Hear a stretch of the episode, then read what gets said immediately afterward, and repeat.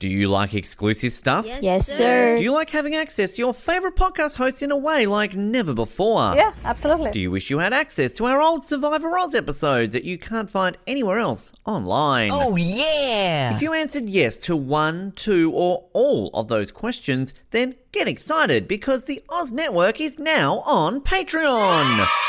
That's right, your favourite podcast has jumped on the Patreon bandwagon to enable a better listening experience for you, our listener. For more details, simply head to www.patreon.com forward slash Oz Network, where you can sign up for as little as $3 a month. It'll be the best decision you make since that last bad one you made.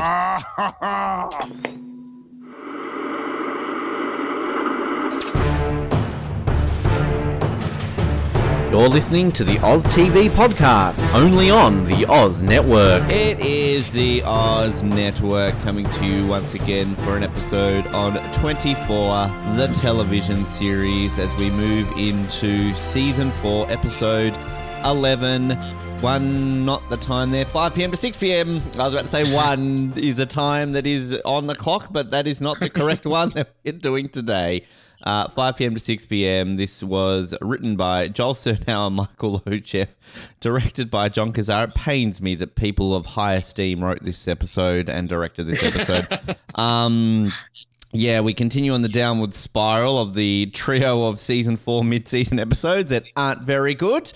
But at least this isn't the worst of the three. So there's a positive there, potentially. My name is Ben, and I'm not a stupid woman. And my name is Colin, and I'm sorry I was misbehaving. I promise to be good. Oh, do you want me to spank you? Um, yeah, this episode of 24. um, it's not next week. Let's just say that. Um, look, I will say there is a solid five minutes in this episode, which is good. And I think that they could have built on that more. And I think the ending, it's the five minutes, last five minutes of this episode is actually quite good. But I just think that everything that else that comes before it, there just seems to be bad writing again in this episode. I don't know if there's bad acting. Um, just the torture, like this is an episode where there's five minutes of torture, but it destroys it because it is the most pointless torture I think we get in all of 24. Like it is legitimately there because oh, Jack Bauer's fucking Audrey and he needs to hurt he her ex husband, even though he has literally done nothing wrong. Um, it's look on the grand scheme of things, yes, Audrey, Jack, they've got to be each other's throats. Um, Audrey's got to rethink their relationship. I get it; it works for the season, but just this episode, I don't know, Colin. I hope you're on the same page.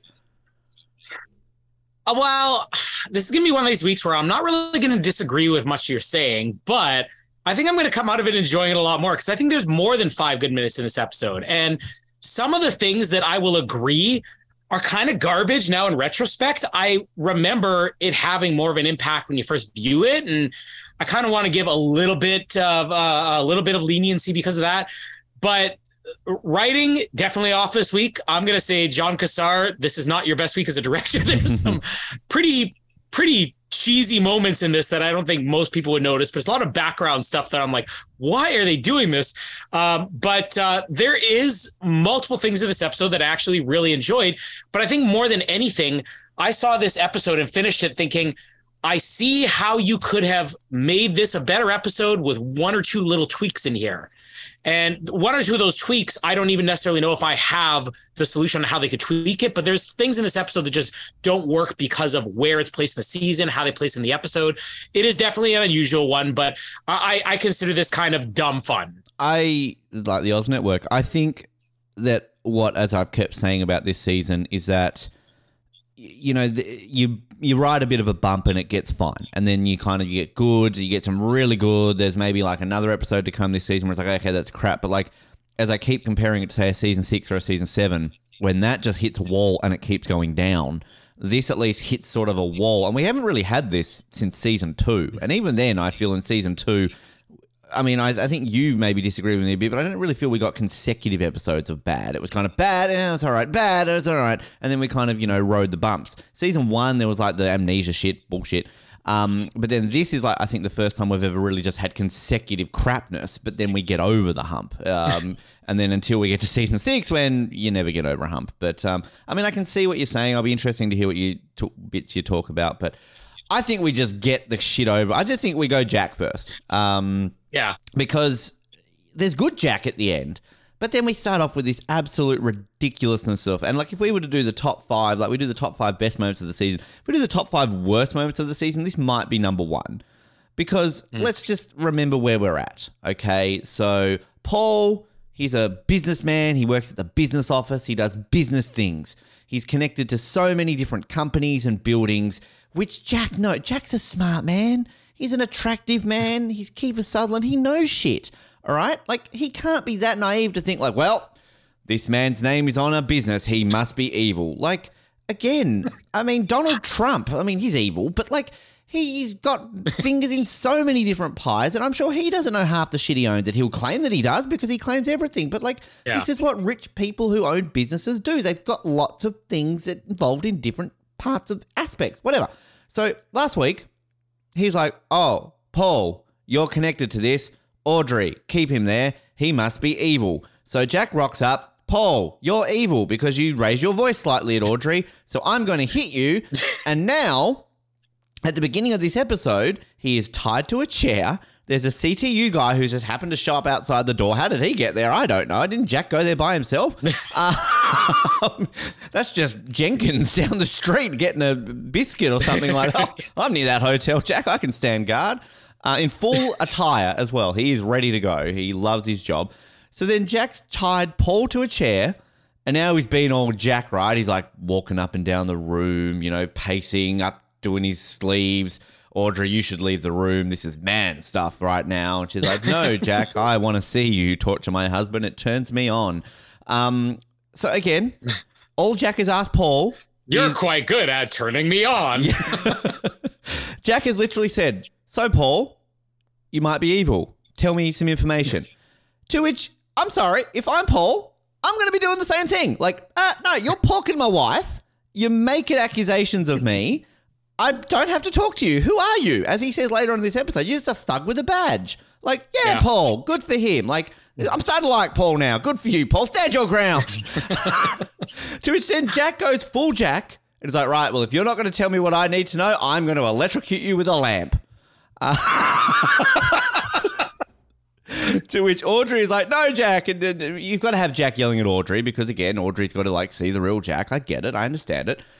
All Jack achieves here is he electrocutes Paul once, and because Paul's a wimp, and again, this is me. I'm like, no, I'm going to be tough to the man with the badge. All right, I'll tell you, I'll talk, I'll talk. Uh, he's like the crab in Finding Nemo. Yeah, I know where he went, but I'm not telling you anything. All right, I'll talk, I'll talk. Literally the crab in Finding Nemo. Paul is like, all right, hang on a minute. No, if you let me log onto my computer, I'll find out for you. And Jack's like, damn it, you're evil. Tell me more. I'm telling you the truth. And Jack's like, okay. Um, and to which Paul logs into a computer and he's like, hmm, I don't know this because I own lots of businesses, as I've been telling you. And possibly this could be involved by my lawyer. Damn it, I don't believe you, Paul. It's true. I have lawyers. They deal with these things. And Audrey goes, Jack, it's true. Okay. Uh, that is it. It is the most pointless, stupid torture, which is purely done for tension to create this like love triangle thing. Which again, on maybe this is one of those things that you're talking about, where on paper it's done better. I get it, and I think you're right. This was when you're watching it for the first time, like, ooh, Jack's gonna get, you know, bash Audrey's ex-husband up because you know love drama. But like it just it's so shit because it's a five minute torture scene of literally Paul saying like I don't know anything and Jack's like okay, and then five minutes later in the car talking about how the Dodgers went on the weekend. Um, it's, so dumb and like what makes it worse for me is the fact that in like a week these two are going to be working with each other. oh, uh, it becomes buddy cop, lethal weapon. Oh, like it's and like again, I get it. I get why you're doing this. And in hindsight, we're watching this nearly 20 years later. It's different. You know, I understand that, but this is definitely something that does not hold up well nearly 20 years later. It just makes me mad. And it's just this season of pointless torture. I love season four, but again, we're what, 11 episodes in? I swear we've got five scenes of pointless torture every episode mixed with seven meetings. The rest is Jack saying, damn it. And then that's it. That's what season four's been so far. Um, and then next week he gets to get angry at uh, an inanimate object. Um, but uh, that's more for next week. So I, a couple of defenses I want to have for this. One, I, I, I don't know what my reaction was watching this the first time. Like I don't remember specifically like, oh, you know, this is great John, but I, it is memorable. Like you look back on the yeah. season, you remember the lamp torture. To me, it's kind of up there with not at the same level. I'm not saying it's there's a good version and bad version. The good version of this is Jack with the towel oh, in yeah. the first season.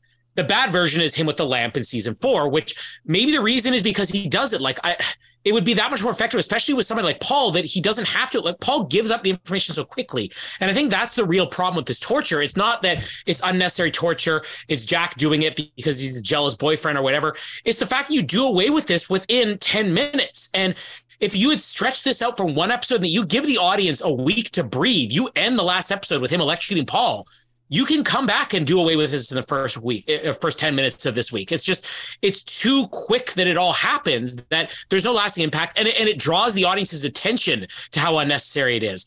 The other thing that I think where this might have been more interesting had they dragged it out a little bit longer is this is our third person officially tortured this season.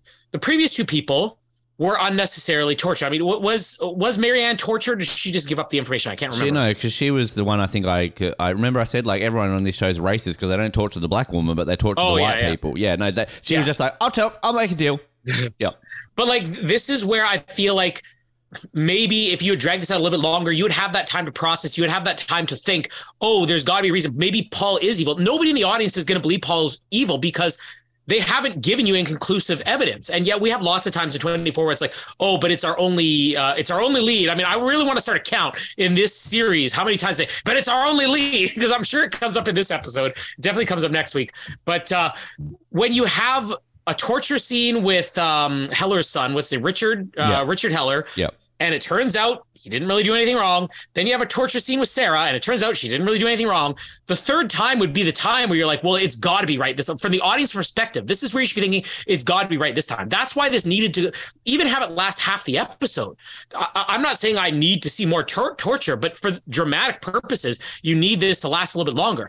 Some other silly things in this though is that I don't know if you caught the really fake looking sweat pouring off of Paul in this episode.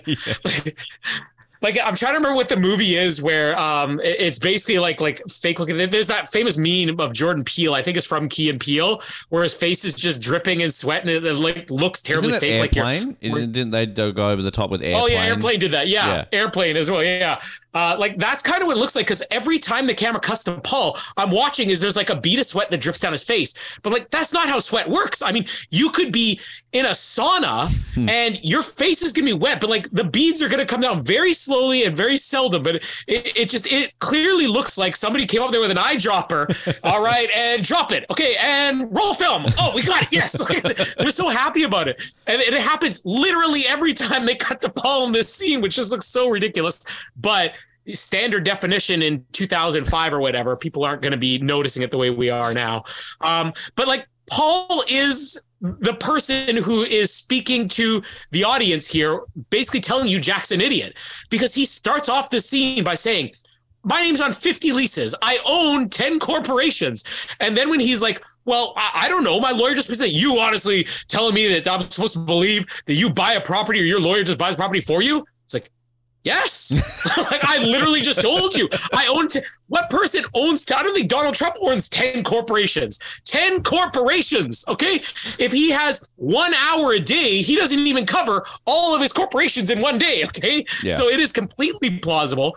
Um, I know you, are going to get to the, the, car scene in a minute, but Paul gives, uh, I, I, guess, I, I don't know if it's going to be defensive himself, but another thing where I'm like, why is Jack not looking more closely at the other people that he knows? Like, why is he singling out Paul? And that's where this season, I'm going to be curious to see how it plays out because I feel the real reason they're doing this isn't even so much for the love triangle, it's because of what's going to ultimately happen, I, I guess, at the end of this between Jack, Audrey, Paul, and all that. Like the way their storyline wraps up, it does have I, I, I don't know if they stick the landing on this because I, I, I, you can connect the dots as the audience, and it's one of these things where I feel like you cut, you get to the end, you're like, I see what they were going for, but they didn't make it obvious enough throughout the season, and that's where a scene like this where you really present it even more as Jack's just being rogue, you know, Jack Bauer here and jealous boyfriend, where it will make more sense later on. But I don't think they did enough here to have it make sense at the end of the season. I, I would say they definitely stick the landing with this storyline. Um,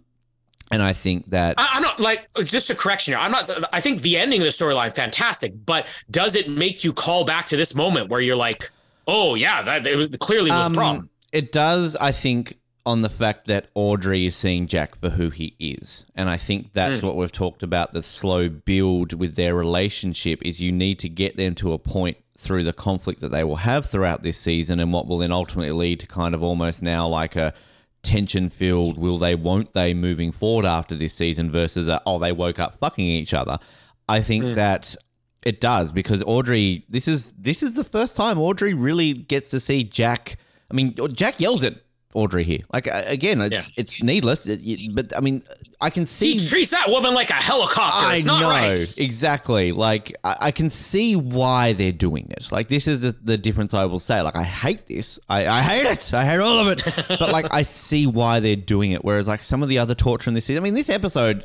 This isn't the only torture. I mean. Freaking Dina's getting tortured, you know. Is Tony Yeah. Almeida gonna have to choke a bitch? Um, and then Curtis sort of gets tortured for five seconds. Curtis is the Dominus Raptor, uh, Dominus Rex, or whatever it is from uh, Fallen Kingdom in this episode, right? We'll get to that. I But- think he's John McClane. you know, one other thing that um that, that I, I guess I'm going to call it bad directing. I'm sorry, John Cassar, if you I doubt he's still listening to us, but uh, He doesn't uh, remember us. I, I I I also will mention um I did get the seasons four through seven box sets uh from Jamie's aunt now, uh, which none of them were open, which is crazy. I'm like, you people are missing out on some great television you people? here. But, uh, you people. You mean by you people, Colin? But um, uh, I, I did find that the, the thing that we thought this has to be some fake news.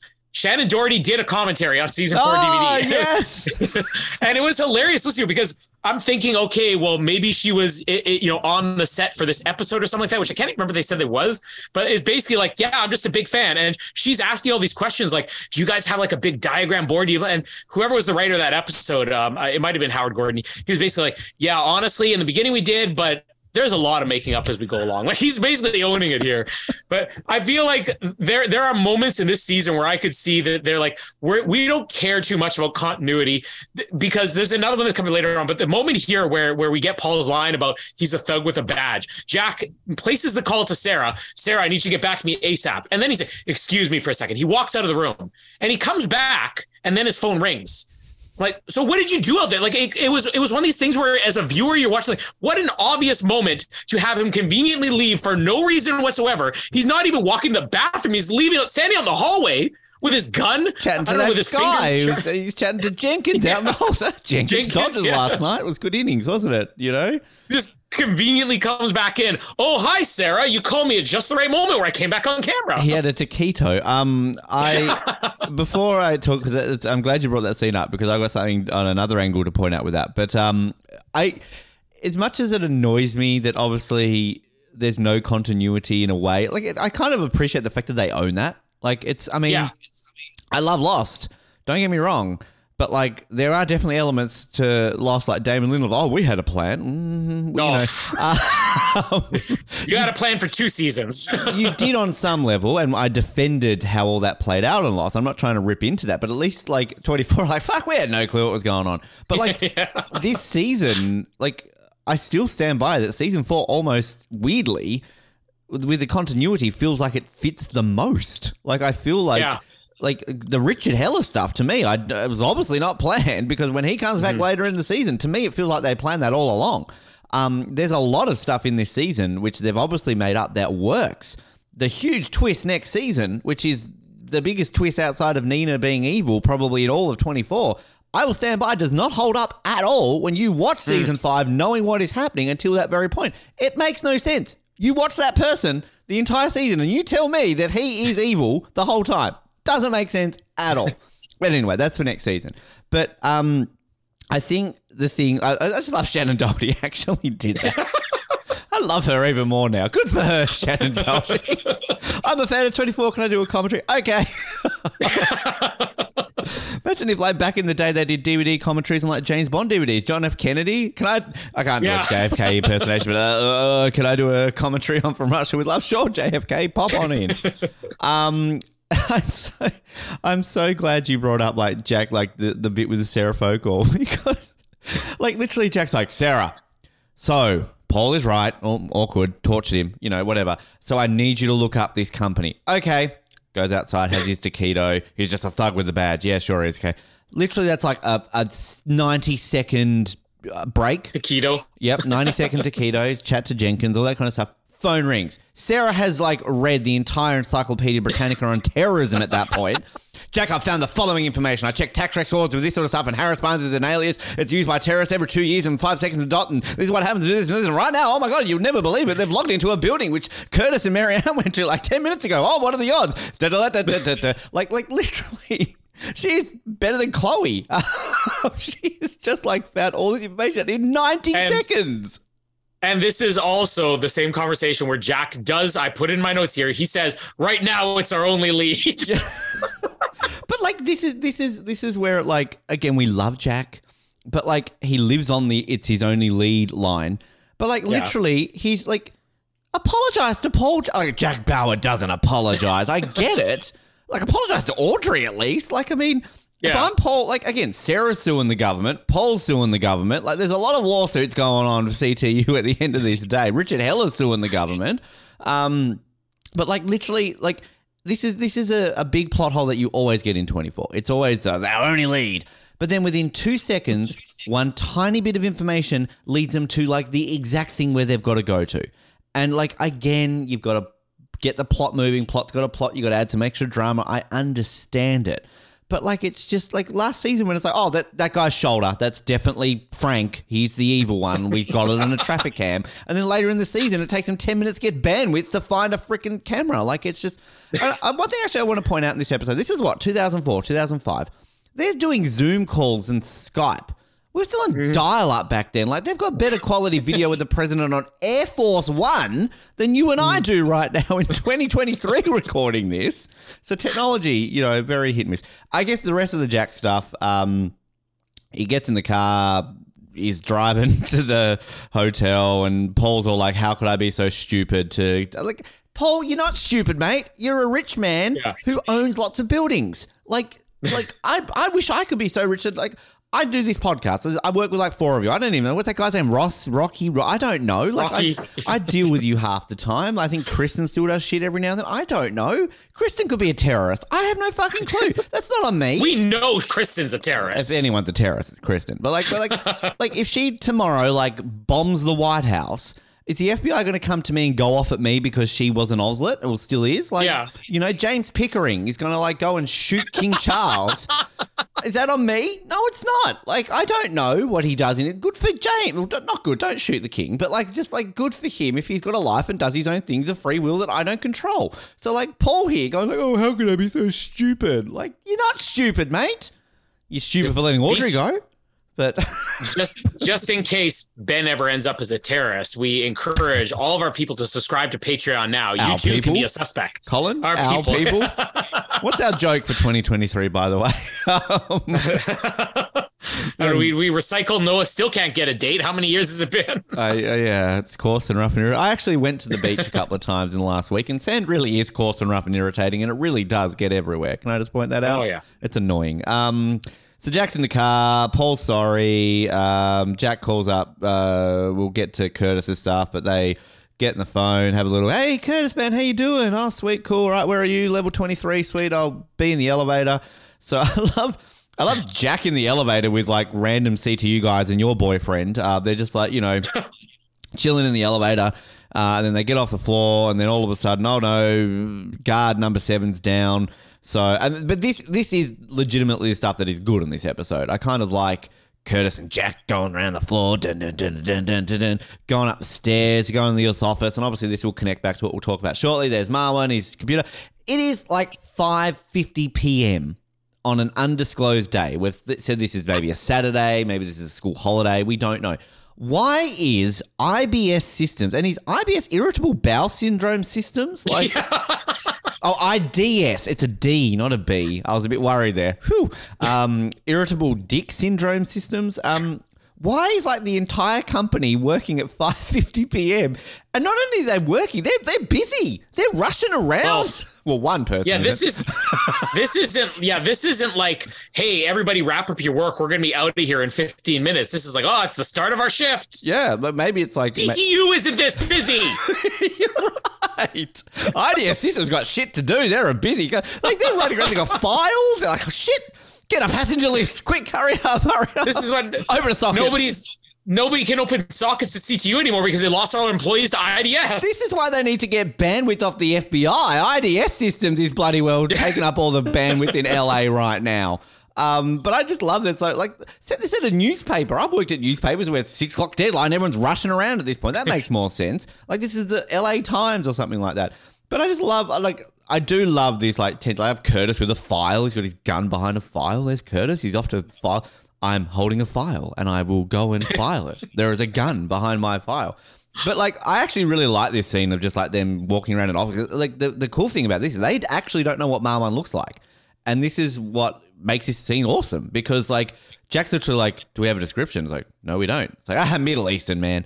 well, did they did they not show the picture here?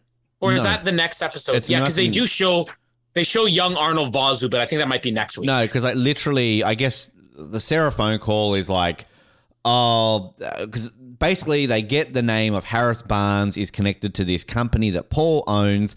And then we find out through Sarah's 90 seconds of research that Harris Barnes is an alias that is used by terrorists essentially. And the last person to use Harris Barnes was Habib Marwan. So this is the first time Jack learns the name Habib Marwan. So we now know, okay, this guy's evil. And again, as we've said the whole time, he is the big bad of this season. There is no bigger bad than Habib Marwan.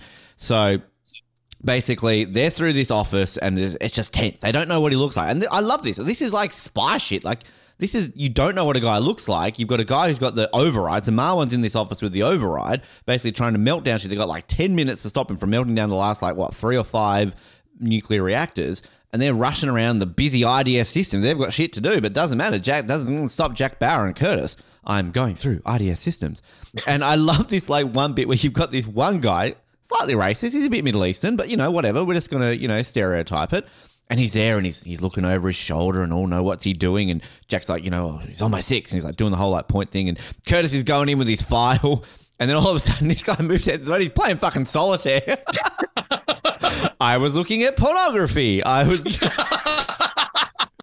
I love this guy though. I love this guy. It's so busy at IDS systems. He's just playing fucking That's- solitaire. That's me. if if this guy were just doing his job, they wouldn't need 600 other people in the building right now to pick up the slack. That is so me at work, by the way. Uh, hello to my past and present employers if they're listening. Um, but I, but like the thing that makes this really good, I talk about bad writing. Like you can't fault the acting here because I love kind of like when Curtis goes in and he kind of looks at like Jack and is like, but why? And just no, no, no, no, no, no, solitaire. And he just like starts shuffling cards. But then, um, sort of, it all leads to the big tension-filled moment where Jack and Marwan have eye to eye because uh, little fella down the other floor. Who we'll get to him in a minute. I like that guy. Marwan, they're coming for you. Pew pew. He dies, and then I love this moment when Marwan stands up. Armin Vosloo just stares down Oh, Kiefer. wow. Oh god, it's good. This is again. I, I love this. Roger Cross have a stare down. And what's his way of doing it? Bang, shoots a ceiling. Everybody runs. Can I just point out? Jack Bauer body slams random person I in the know. office. It's I know. Curtis. It's like get out of the way. It's like it's like Doctor then- No. That's yeah. My favorite part about that though is that he screams "Get out of the way!" as he's shoving them. Like, give him a chance to respond first. Move, move. I'm gonna say Curtis like has two great moments in them. This is because he does one. He like shoves a guy out of the way. But when he, uh, when Curtis eventually does a whole Indominus Raptor Rex thing, and he like you know d- wakes up and kind of you know fakes being awake, he like literally body slams. I swear it's like the Kane like choke slam, uh, you know, from WWE. Brilliant. But um, basically, this is all connected to CTU. This is the ending of the episode. So Jack runs off after Armand Vosloo because you know he he wants to ask what Brendan Fraser's like in real life.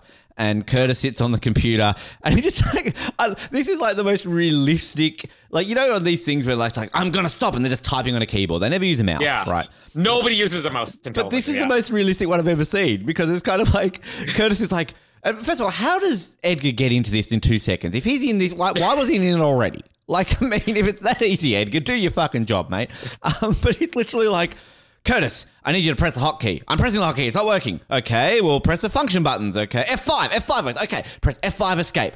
Doesn't work. F5 shift escape. Okay, it works. Now press the hotkey. Like that. I want my terrorism, like stopping plots realistic. Tell me to press F5, control shift, control alt delete. You know, like, then Edgar, You're saying you you you saying you do like that or you don't like that? I do like it. Like I like I like Okay, it when, yeah. when you actually like like can understand because like oh my god my keyboard has shift F5 like I could stop Yeah. terrorism like it's just like when you see people typing willy nilly on a keyboard and it's just like they're not doing anything. Like as we know we've talked Mm-hmm. about Mary Lynn Rajskub is literally typing am I good at my job? Will they like me? Like that's what she's admitted in interviews she's typing. Anyway Edgar stops it. I love Edgar jumping up going yeah come on Edgar!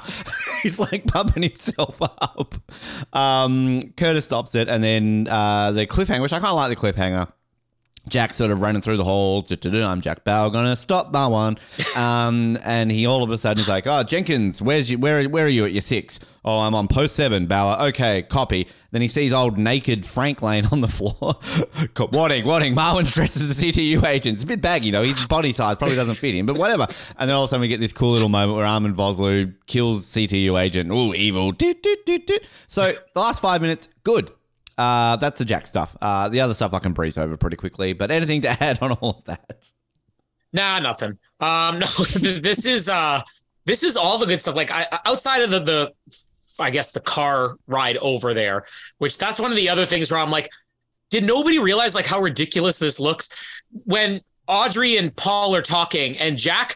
They go into a commercial break and Jack kind of gives like a shifty eye look through the the rearview mirror, like look at Audrey, like why is she giving this guy the time of day? Like jealous boyfriend. And then it's another one of these things like Paul's sweat, where every time it cuts to Jack, he's giving the same shifty look. Keep your eye on the road, man. Like, how many times do you have to look back at her and give her a dirty look through the rearview mirror? It just looks ridiculous. Um, but yeah, like this is, I feel like the scene where Paul defends himself than anything, you know, uh, because they, they also talk about in this where he's uh, this is where they kind of come to the conclusion like there has to be some reason you know you were you were chosen for a reason and like wait so you're telling me that like I was picked because of my connection to Audrey and and the secretary. And this is that moment where Jack should be like, why am I not electrocuting Audrey with a lamp? Like, Yeah. what is a more plausible situation that the ex-husband is the one who's uh, doing all this, or that Audrey, who was the one who made the schedule, who had Heller in place, who has been present at all the day's events, is Jack should at least be thinking, hey, maybe I gotta at least Well, ask Audrey some questions. But but like this is the thing. You're right, and like this kind of makes Jack look a bit stupid. But we do get a scene. Uh, is it next season or season six? It's the next season where Jack does torture Audrey because Jack believes Audrey's evil. Yeah. So this does Yeah. become a storyline, and but you're right. Like, and I'll be honest with you, like. She's not evil, but like, um, I think that would have been an epic twist if Audrey's evil. Like, wow, and I think I believe that back in the day when they do that next season. But you're right because why do they torture Richard? Because you know, like, and it's He's our only lead. exactly like you know, good for one, not for the other. But like again, like was it season one um when like you think Nina's evil and then they basically cover the tracks by like, oh, Jack, you and I were like fucking in the Hamptons that weekend. Um and there are Yeah. other, there are other moments where Jack like has a bit of a moment of how could I be so stupid. Like I, I like those moments, but like that, that's why I think Jack should have a moment here. Like that, that kind of makes his scene a bit better. Like oh, duh, of course, of course they're gonna frame you, Doy, silly Jack, bad Jack. Like, but instead he's just like, well, let's get on to Harris Barnes. Like fuck you, Paul. Like, But like the other thing that, that really just makes this so implausible with like Paul's involvement here is that in the end, the terrorists used a safe house that they have since abandoned Hmm. that had Paul's name on the lease. This isn't something where there's any connection to the attacks itself. Yeah. It's the name on the lease. It's like, okay, well, they also were customers of Los Angeles Internet, Comcast Internet. Well, we better IDS go systems. electric. let's go electrocute the the CEO of Comcast because he provided their internet. Like it, it is the most loose connection to the terrorists. But but anyways, yeah, all the stuff in the building. I don't. know. Are you going to talk about the um the Curtis Yeah, uh, yeah. stuff separately? Yeah. Okay. Uh, but yeah, yeah. When when Jack meets up with Curtis, like this this episode. uh, I, I, think it's longer than like five minutes episode. I think it's like a good 10 minute sequence here with them sneaking around. And even just that reveal, it's it's one of these things where it's like it's not played for laugh, but you almost get a chuckle out of it when they're arming up outside the door. All right, we're gonna go in now. Three, two, one, and they throw open the doors and they see 600 people in front of them, and they both kind of have that look like uh, They're working late. Are these people? Some, yeah, I, I, didn't think they'd be here. it, just, it, just looks hilarious when they're having that double take of like, well, this if only CTU worked this hard. yeah, exactly. He yeah, that, takes that a photo on his phone, sends it to Alberta. Erin, look how hard these people are working. Do your job better. This is how you manage. your daughter wasn't dying, then maybe this office would be working better. Uh, but uh, yeah, the, the thing with the solitaire guy, like it actually is quite suspenseful. Yeah. But like, I feel like th- here's what I'll give some credit to John Cassar. He gives just it's like a split second thing where the audience recognizes the solitaire before Curtis does.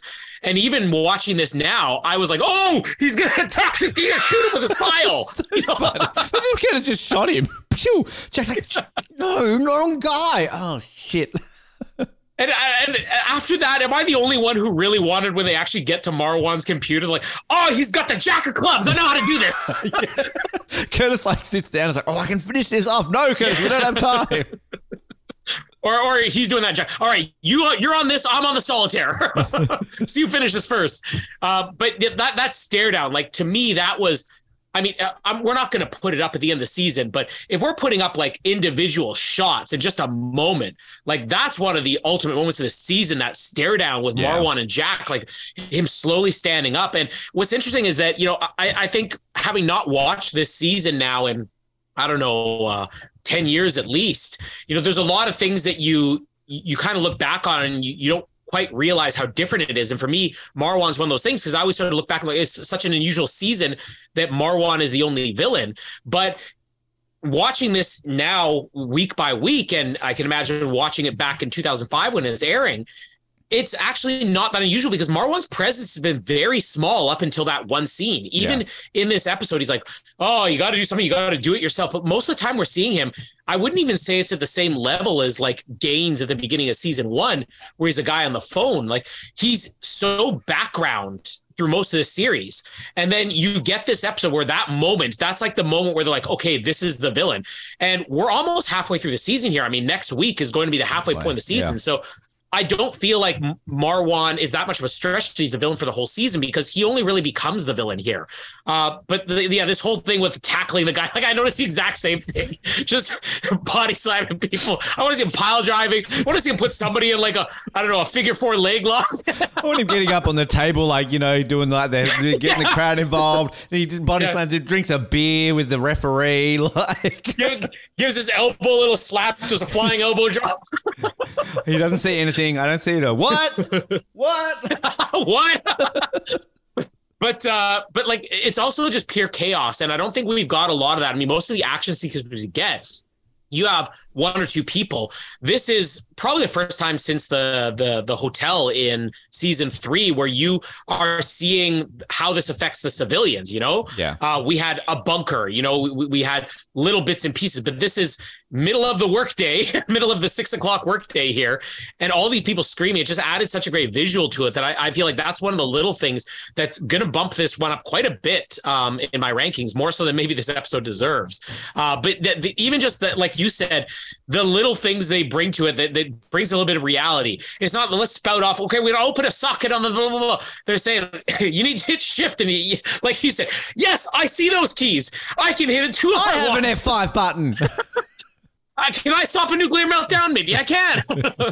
uh, but but yeah, a little detail like that, and just this whole collaboration where it's like it takes all three of them or whatever to stop this. You know, it's it's I think better than the whole shutdown that Edgar had uh, in the first one. The first one had that added twist of a, we didn't get them all. You know, there's still five of them on board, but everything about this whole Edgar moment is great. And it, I think this is probably the first moment where I sort of looked at Edgar, not just, oh, this is an interesting character, but it's like, yeah, I want to get behind this guy. Yeah, oh. he's one of my heroes. I want to be, uh, I, or, or he can get, get, behind, me. I don't know. Colin doesn't know what sex pick. is. Uh, he, he's versatile. He's neither top nor bottom, whatever floats his mood that day. But, uh, but yeah, like this is, I'm sorry, it's definitely a bottom. What kind of judgments are you making on this man? Easy, uh, easy judgment.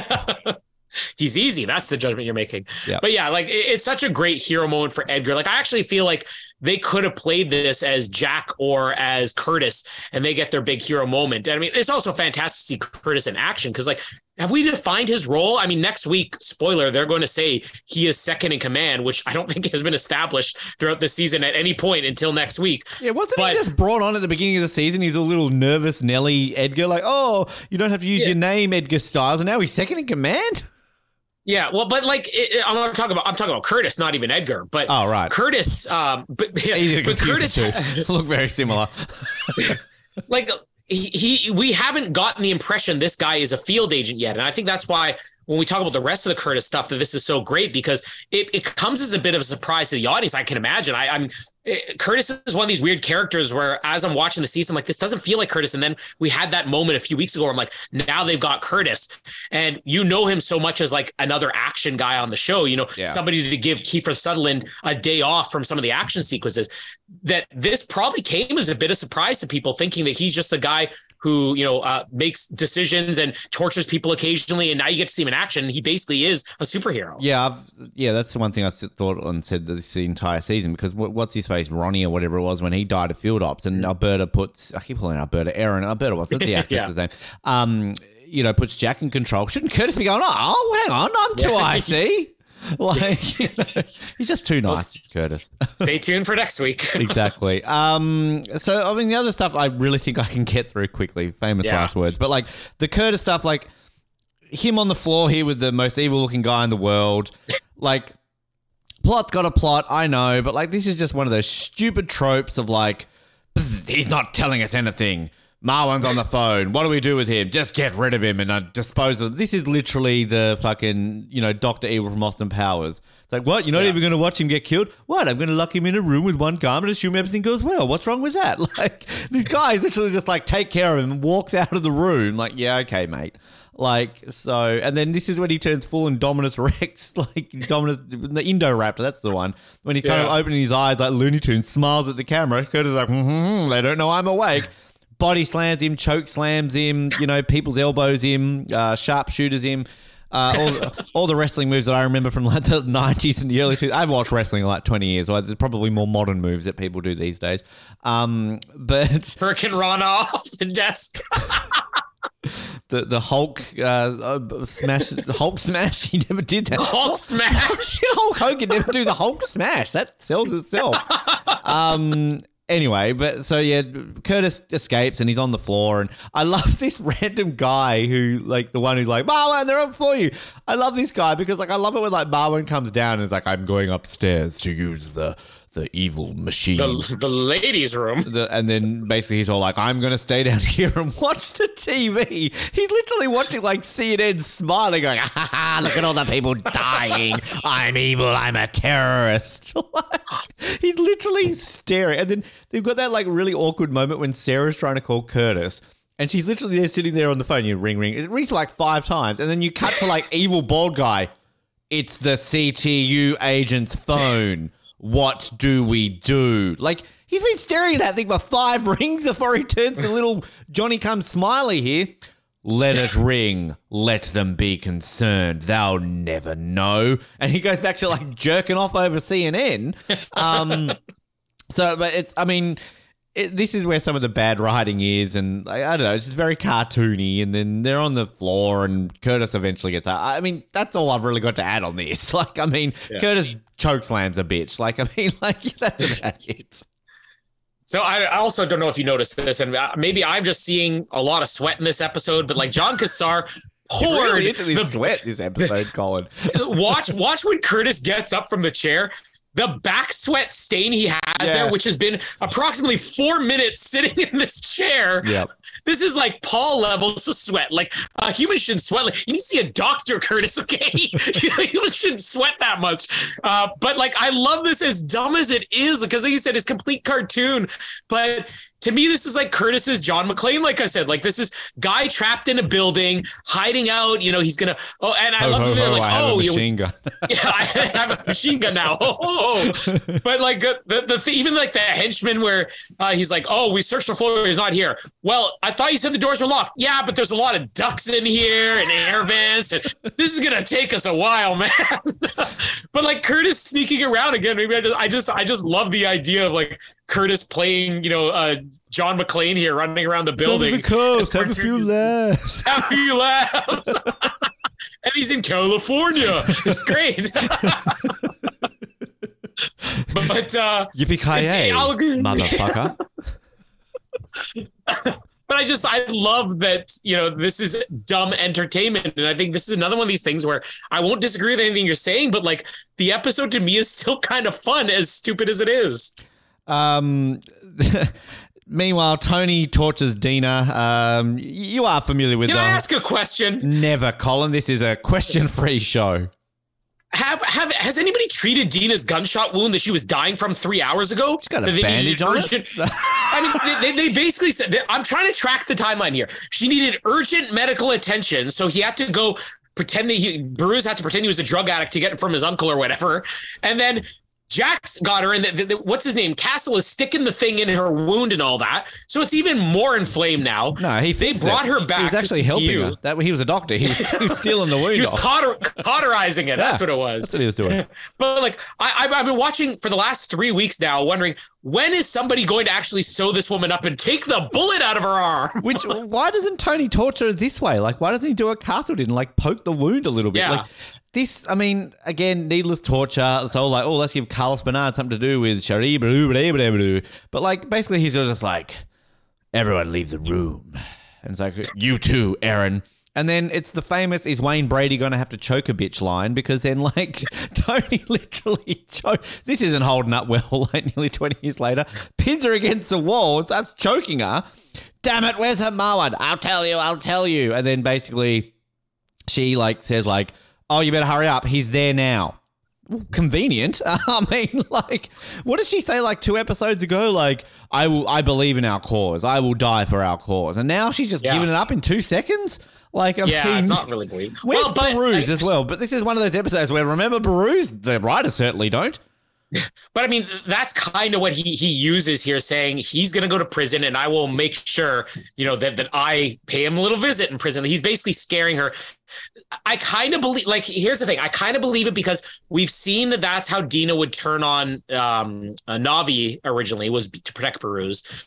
This storyline is going to play out a little bit more with the whole Behrooz and Dina thing, um, but he- and it happens this quickly. I, one quick trivia thing I want to throw in here. This I got from the commentary with Shannen Doherty, which was the one where Bruce Wow. went to. Finally, No, been okay. waiting four seasons to hear that line. This is no. This is one of these things where it- it- this came from the writer, not even Shannen Doherty. But the weirdest thing where I'm like, I never saw this, and now that they said it, I'm like, I'm looking back. I'm like, I totally see it. So the actress Shiroi uh, Dashlu, uh, Behrooz, what's his name, Jonathan Dude or whatever, those two, they they asked, they didn't even ask, they took it upon themselves to when they had scenes together, play it as if they had sexual tension. And and I, I was Tasmanian hearing them them. talk about this, yeah, but I was hearing them talk about this in the um in the in the scene where where she's in the motel room and she's dying and he's saying I gotta get it. I'm watching the scene and Shannen Doherty's like, yeah, you look at it, it looks like they want to jump each other right now. Like I'm like, as soon as they said that, now the, the writers basically said we didn't have anything to do with this. Whoa, Jesus, Colin. Colin just is choked up at incest. He's it. disgusted. Come to Tasmania, they, Colin. they basically insisted on doing this, and it wasn't because they wanted to imply that there's some incestuous relationship here, but they wanted like a kind of weird dynamic between them. Like, to, how else you convey a mother and a son having this tight of a bond? Well, what if they were boning each other? I don't know. but now that they said that, I'm like. I keep looking back at all the scenes earlier this season. I'm like, I can see it. I see what they were doing there. I can't wait to the next scene they have together. I'm, it's kind of like what Diamonds Are Forever when you find out that she's singing about penises, that it just kind of like. uh, Yeah, it- it exactly. my mind. I, I need to keep an eye on that. But like, I see, like, yeah, I, I kind of like Carlos Bernard here going, like, you know, oh, I've been to prison and your son's a little bitch. You know, like, he won't last a little, he's a little weakling. Uh, like, I like that. But like, I think it just goes against Dina because like before Mm-hmm. Dina, when then when they're threatening her with a son, at least she's kind of like, well, let me speak to him, let me see this, let me see this. Now she's like, okay, I'll turn over. Like it just it doesn't make sense. Like that's where it's Yeah. kind of silly and like not to take away from the acting in this scene, it's great, but like it's also just like. Let's get. Why is Alberta fucking Erin, whatever? Why is she like? She, she literally a week ago when she's all like, Jack Bauer vouches for you. It's all right for me. Then she's like, keep an eye on him. And now all of a sudden it's just like, yeah, we'll leave the room. You fucking choker. It's all, it's all good. Like at the beginning of this season, don't shoot terrorists in the leg. And now it's like, you choked that woman. But like, this is where I really wish I knew at what point they decided Driscoll was going to be written out. Because I mean, people have seen this episode; they kind of know it's it's Reddy's on the wall. She's going to be gone by next week. But uh, the weirdest thing about this is that it was one week ago, and they even showed on the previously on twenty four segment where it's that moment where Tony comes in and is like, whatever you need, you have carte blanche, Tony, and just keep an eye on him, Sarah. That never pays off. Yeah. Like it's it's a two episode arc that doesn't pay off. Like I feel like you ha- you at least knew enough to know we're not going to go anywhere with this next week. So let's cut it. Or let's they it's this episode they don't go anywhere with it. But like if they intended to go somewhere, I see why they kept that in there. Why she would let him do that. But we know they go nowhere with it. Yeah. No, it's, it's, I, I, I've got to imagine that she knows that next week's her last episode because, Yeah. yeah, sure. Um, I mean, the only other thing we haven't really talked about is, um, Thingo dies. Just- Erin, Erin's daughter Re- dies. Right, right, right. really quickly before we do that, which of course we know that's the highlight of the episode. Um, the the Tony scene, I, I think that I'm I'm more a fan of this scene compared to some of the other torture ones because this is the first suspect we've had that kind of you you, you need to go to these links, like they need the information now, and I think also just the fact that we get Tony becoming Jack here, which this is not Tony was kind of the Boy Scout. You know, he was the Boy Scout you looked at suspiciously in season one. That was what was so appealing about what they did with him in season three is that Tony kind of went Jack, and now you see that a lot of that Jack has stuck with him here. Uh, but uh, another thing, like as far as direction goes, it just doesn't make sense here. Is when Tony's saying, Dean is like, "Oh, you, you think I'm going to be intimidated by you doing this?" And when he's saying, "Turn off the cameras," says, "No, I just don't want the cameras to pick up what I'm going to do next or what I'm going to say next." And then she looks up and the camera turns off. I just want to be like, you know, they literally heard you say that right now, right? you have now admitted on camera you're turning off because you're about to do something bad. It doesn't help you. Yeah, again, she's suing. Yeah, I get it, but like, I think the thing though that you're right, like you need to do it with these people, but you need to the two people who have been evil this season, who legitimately you need to torture, you don't really torture. Marianne, just like mm-hmm. I'll tell you, okay. And then with Dina, it's just like I'm going to choke against the wall for two seconds. She turns over. That's it. Like, I mean, why are these two people you are drawing out questioning and then eventually you slightly turn to torture. Whereas everyone who's fucking innocent, the first thing is, welcome to CTU. Now you are being tortured. Like, that's literally my issue with it. Like, that's where it's like, again, plot's got a plot, all drama, but like, I can finally see nearly 20 years later why people had a problem with the torture in 24 because like you're torturing the wrong people. Like is this just a is this a you know a very subtle commentary by the 24 writers of the US government? Like George W Bush was torturing the wrong people? Like I mean is this just their protest against it?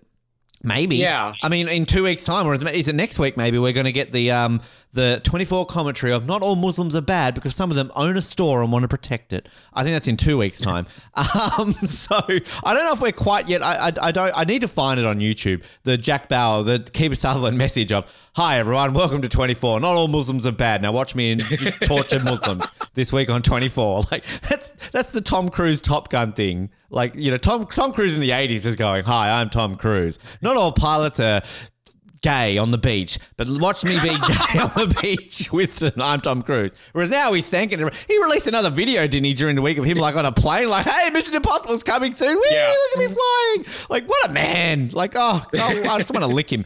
But like, I mean, like in 2004, you keep something like it is wrong to point out that all Muslims are terrorists. Not all of them are terrorists. Some of them are good people. This week on 24, I torture a Muslim terrorist. Enjoy. I want I want it to just become a weekly thing. Hi, I'm Kiefer Sutherland. Not all people who own 10 corporations are evil. now enjoy this episode where, where I shock a man with a lamp because he owns 10 corporations. Wait to season six when he turns into a vampire. Hi, everyone. Not everyone's a vampire. Now enjoy this week of me being a vampire. he really remembers Lost Boys quite well, doesn't he? next week. Hi, I'm Kiefer Sutherland. Not all inanimate objects need to be screamed at violently. Not all helicopters are evil. yeah. Sometimes instead of saying "damn it," I actually do say "fuck," but I can't on Fox this week at 10 p.m. 9 p.m. Central. Um, so I'm yeah, Kiefer Sutherland. I'm Keith Sutherland. Um, Erin's daughter dies. Uh, which can I just say, like. The acting is brilliant. I, I've got to give props to Alberta Watson and the, the actress who plays the daughter here. She's good. Mm. Like I, I'm not gonna, as much as I hate this storyline, um, the actress here, I want to find her name because she's actually like Angela something or other. and yep, that that's the one. Uh, Angela Goethals. Um, Go Gothals. Gothals, that too. She, brilliant, like absolutely brilliant. She plays this role fantastically. I have no fault at all on the acting here. It's fantastic. I just hate this fucking storyline. Um, one of my favorite moments of the storyline is when Maya dies. Um, but like, I love the moment because, like, again, like, oh, let's build it for dramatic tension. Because like Alberta's like, uh, fucking Erin is trying to like stop the meltdown, and you've got random CTU guy, Erin. The clinic needs you. Not now, Jenkins. Oh. It's urgent. No, Jenkins. Bad Jenkins. So he just like saunters off. But like, I love the fact that when like it's all saved, Edgar's jumping up and down. Woo! He's like got his shirt off, waving his shirt around, rubbing on the table. I love it when like Secretary Heller is like, Alberta, good job. And she's like, Thank you, sir. Now, if you don't mind, I've got something to do. I just love that look that you've got William Devane, like, kind of goes, Hmm, she's up to something. But, like, does he not know that her daughter's, like, in the clinic? Like, she knows. We've had this conversation, but he just, just it's like a two second scene when he's just like, Hmm, what's she up to? I better call the president. Um, but yeah, Maya's dead. What a shame.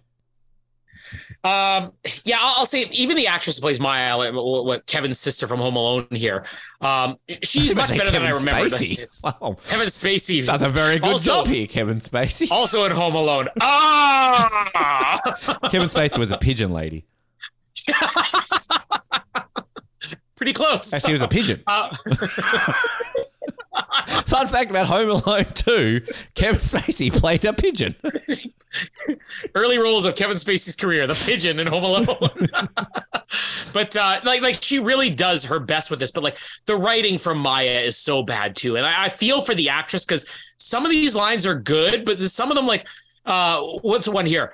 I'll feel better when you get out of my face. Like it's just who wrote this. Um, a lot of the the back and forth scenes here, like I, I do remember this being a huge shock, and I think that's where now you look back on it, and to me, it's all the placement in the episode that this is ruined by because everything they do is right. The way that they they build Maya, where at first she's like pleading, you know, please just leave me be. I'll, I'll be good. I'll be good. I promise I'll be good.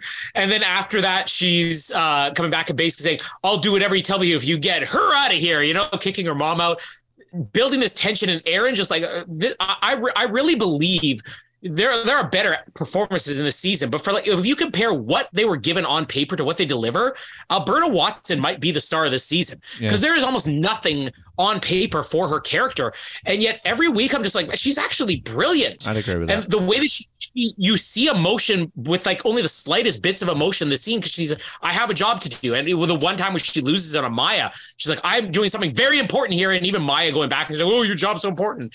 Uh, but the way that this scene is played, I'm even like. Oh, this this this might be better than I remembered with the guy coming out. First of all, that guy, worst actor in the episode, because the way you should be playing this, have a little bit of concern in your face. He's literally coming like, uh, so the socket didn't open. Miss Driscoll. Like, he- uh, Miss Driscoll, they need you. If he came and he was like, uh, Miss Driscoll, Miss Driscoll, she's like, not now, Kevin. but instead, he's like, Miss Driscoll, they need you in the, the medical facility. Oh, I'll be there in a minute. Miss Driscoll, they said it was important. Like, oh, this guy ruins it. But just that dramatic moment of, she snubbed the one chance she had. Like Yeah. when they when he was calling, that could have been she's got a knife to her throat, you know. And they never said. And I also like I, I talked a lot in season three about how Claudia's death happening off camera to me actually had more of an impact than uh, giving him his long drawn out death. And I feel the same way with Maya here. Like I think it actually was better when you can kind of just imagine that maybe she hadn't killed herself yet when they were calling her in there, and then she just came one or two seconds too late. Uh, but it's the placement in the episode because uh, a I, I want to get this out of the way. I don't think that this would have worked as a cliffhanger. This is basically like the way that Terry's death is. It's a person breaking down.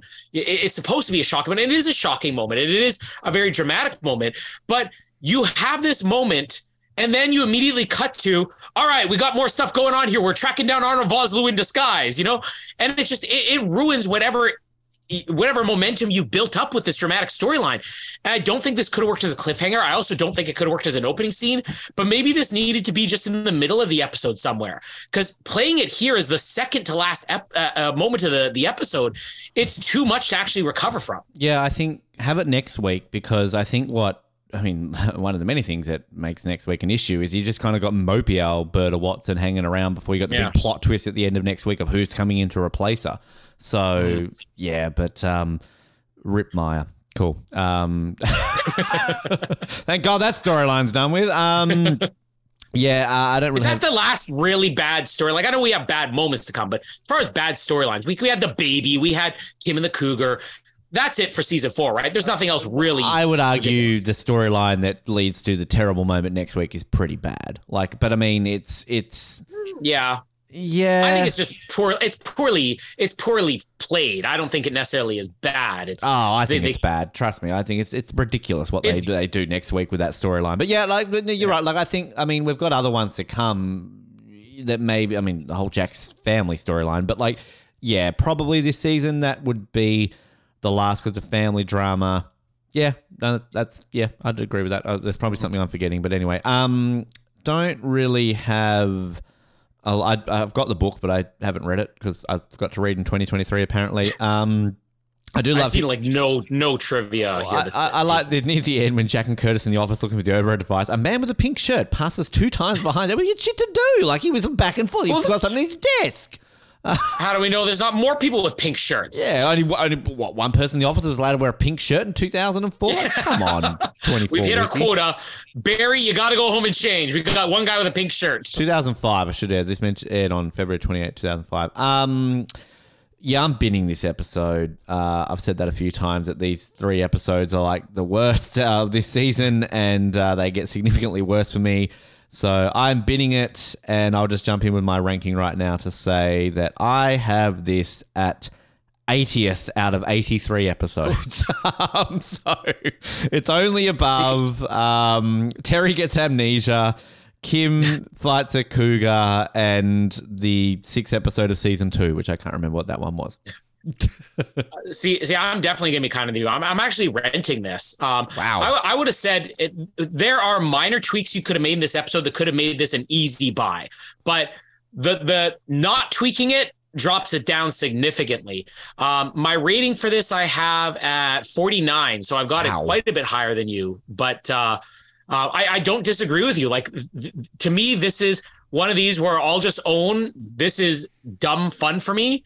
Uh, and the bad things in this, I think that I can see how you could have salvaged this episode, and maybe next week's not going to be as salvageable. Maybe that has a lot to do with my ranking too. Yeah, I'm going to intrigue what you think about next week. Look, I'm not even going to read uh, the synopsis for next week because we have seen Jack. will- You, you, you want to read something here? No, or- I don't want to. I won't read the synopsis. I'll just say that I, I had only intended to watch this one episode, but uh, with the DVD set, I looked and I clicked on what the next episode was, and the screenshot I sent it to you because it's one of the things you've been teasing for several weeks now. where as soon as I saw the screenshot, I'm like, yes, okay, I am watching this one now. It's, it's also on the 24 wiki page. We've seen Jack Bauer threaten to shove a towel down her throat. We've seen Jack Bauer battle the Drazens. We've seen Jack Bauer yell at helicopters and drug cartels, break people out of prison. Next week, Jack Bauer fights an electronic device and a door and tries to stop an EMP with the power of anger. Um, I hate this episode. um, I just like, if you want the cheesiest scene in all of 24, I, I I might think this is the cheesiest scene in the entire series run. It is Jack Bauer tries to stop an EMP.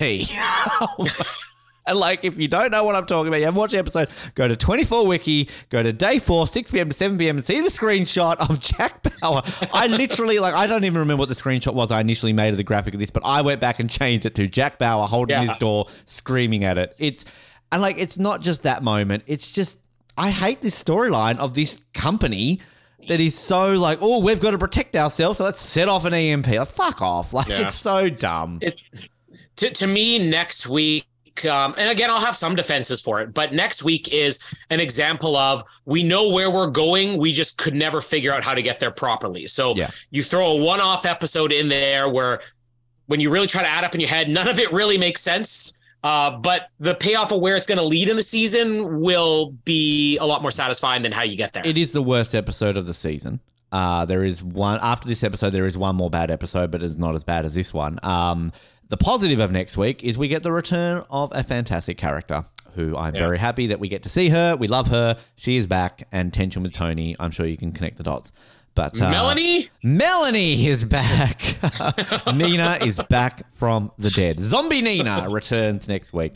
Um, reverse Nina. Oh, yes, please. Uh, but that'll be next week. Uh, buckle up. But until then, uh, we don't really have anything else at the moment, but we're uh, working on our plans. We've got some exciting stuff coming this year. Patreon, we have a new Patreon. Woo! Um, so I'm sure we'll record an episode when we feel like it for that. But you can do all that. You'll hear it at the end. And we've got other great shows. Off the Podium does stuff.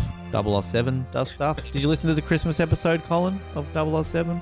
I did, yes. I, I I did slightly better than you on the trivia. You did. Well, that's because you're a better person than I am. Um, but um, do all that stuff and stay tuned. My name is Ben, and Colin, your wife is just a thug with a badge. I mean, that's true, but you didn't have to say it. Um, my name is Colin, and I'll stop telling you what to do when you stop behaving like a child. Thanks for downloading this episode of the Oz Network.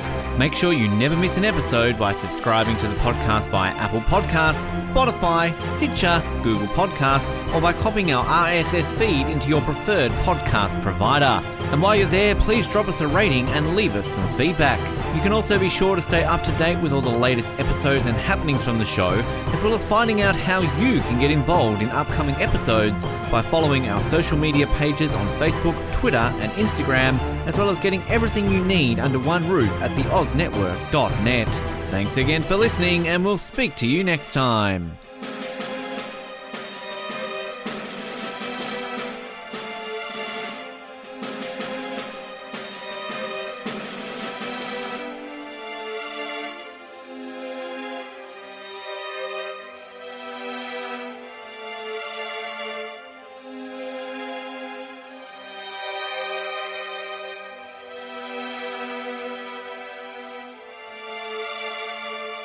You like exclusive stuff? Yes, sir. Do you like having access to your favorite podcast hosts in a way like never before? Yeah, absolutely. Do you wish you had access to our old Survivor Oz episodes that you can't find anywhere else online? Oh, yeah! If you answered yes to one, two, or all of those questions, then get excited because the Oz Network is now on Patreon. That's right, your favourite podcast has jumped on the Patreon bandwagon to enable a better listening experience for you, our listener. For more details, simply head to www.patreon.com forward slash Oz Network, where you can sign up for as little as $3 a month. It'll be the best decision you make since that last bad one you made.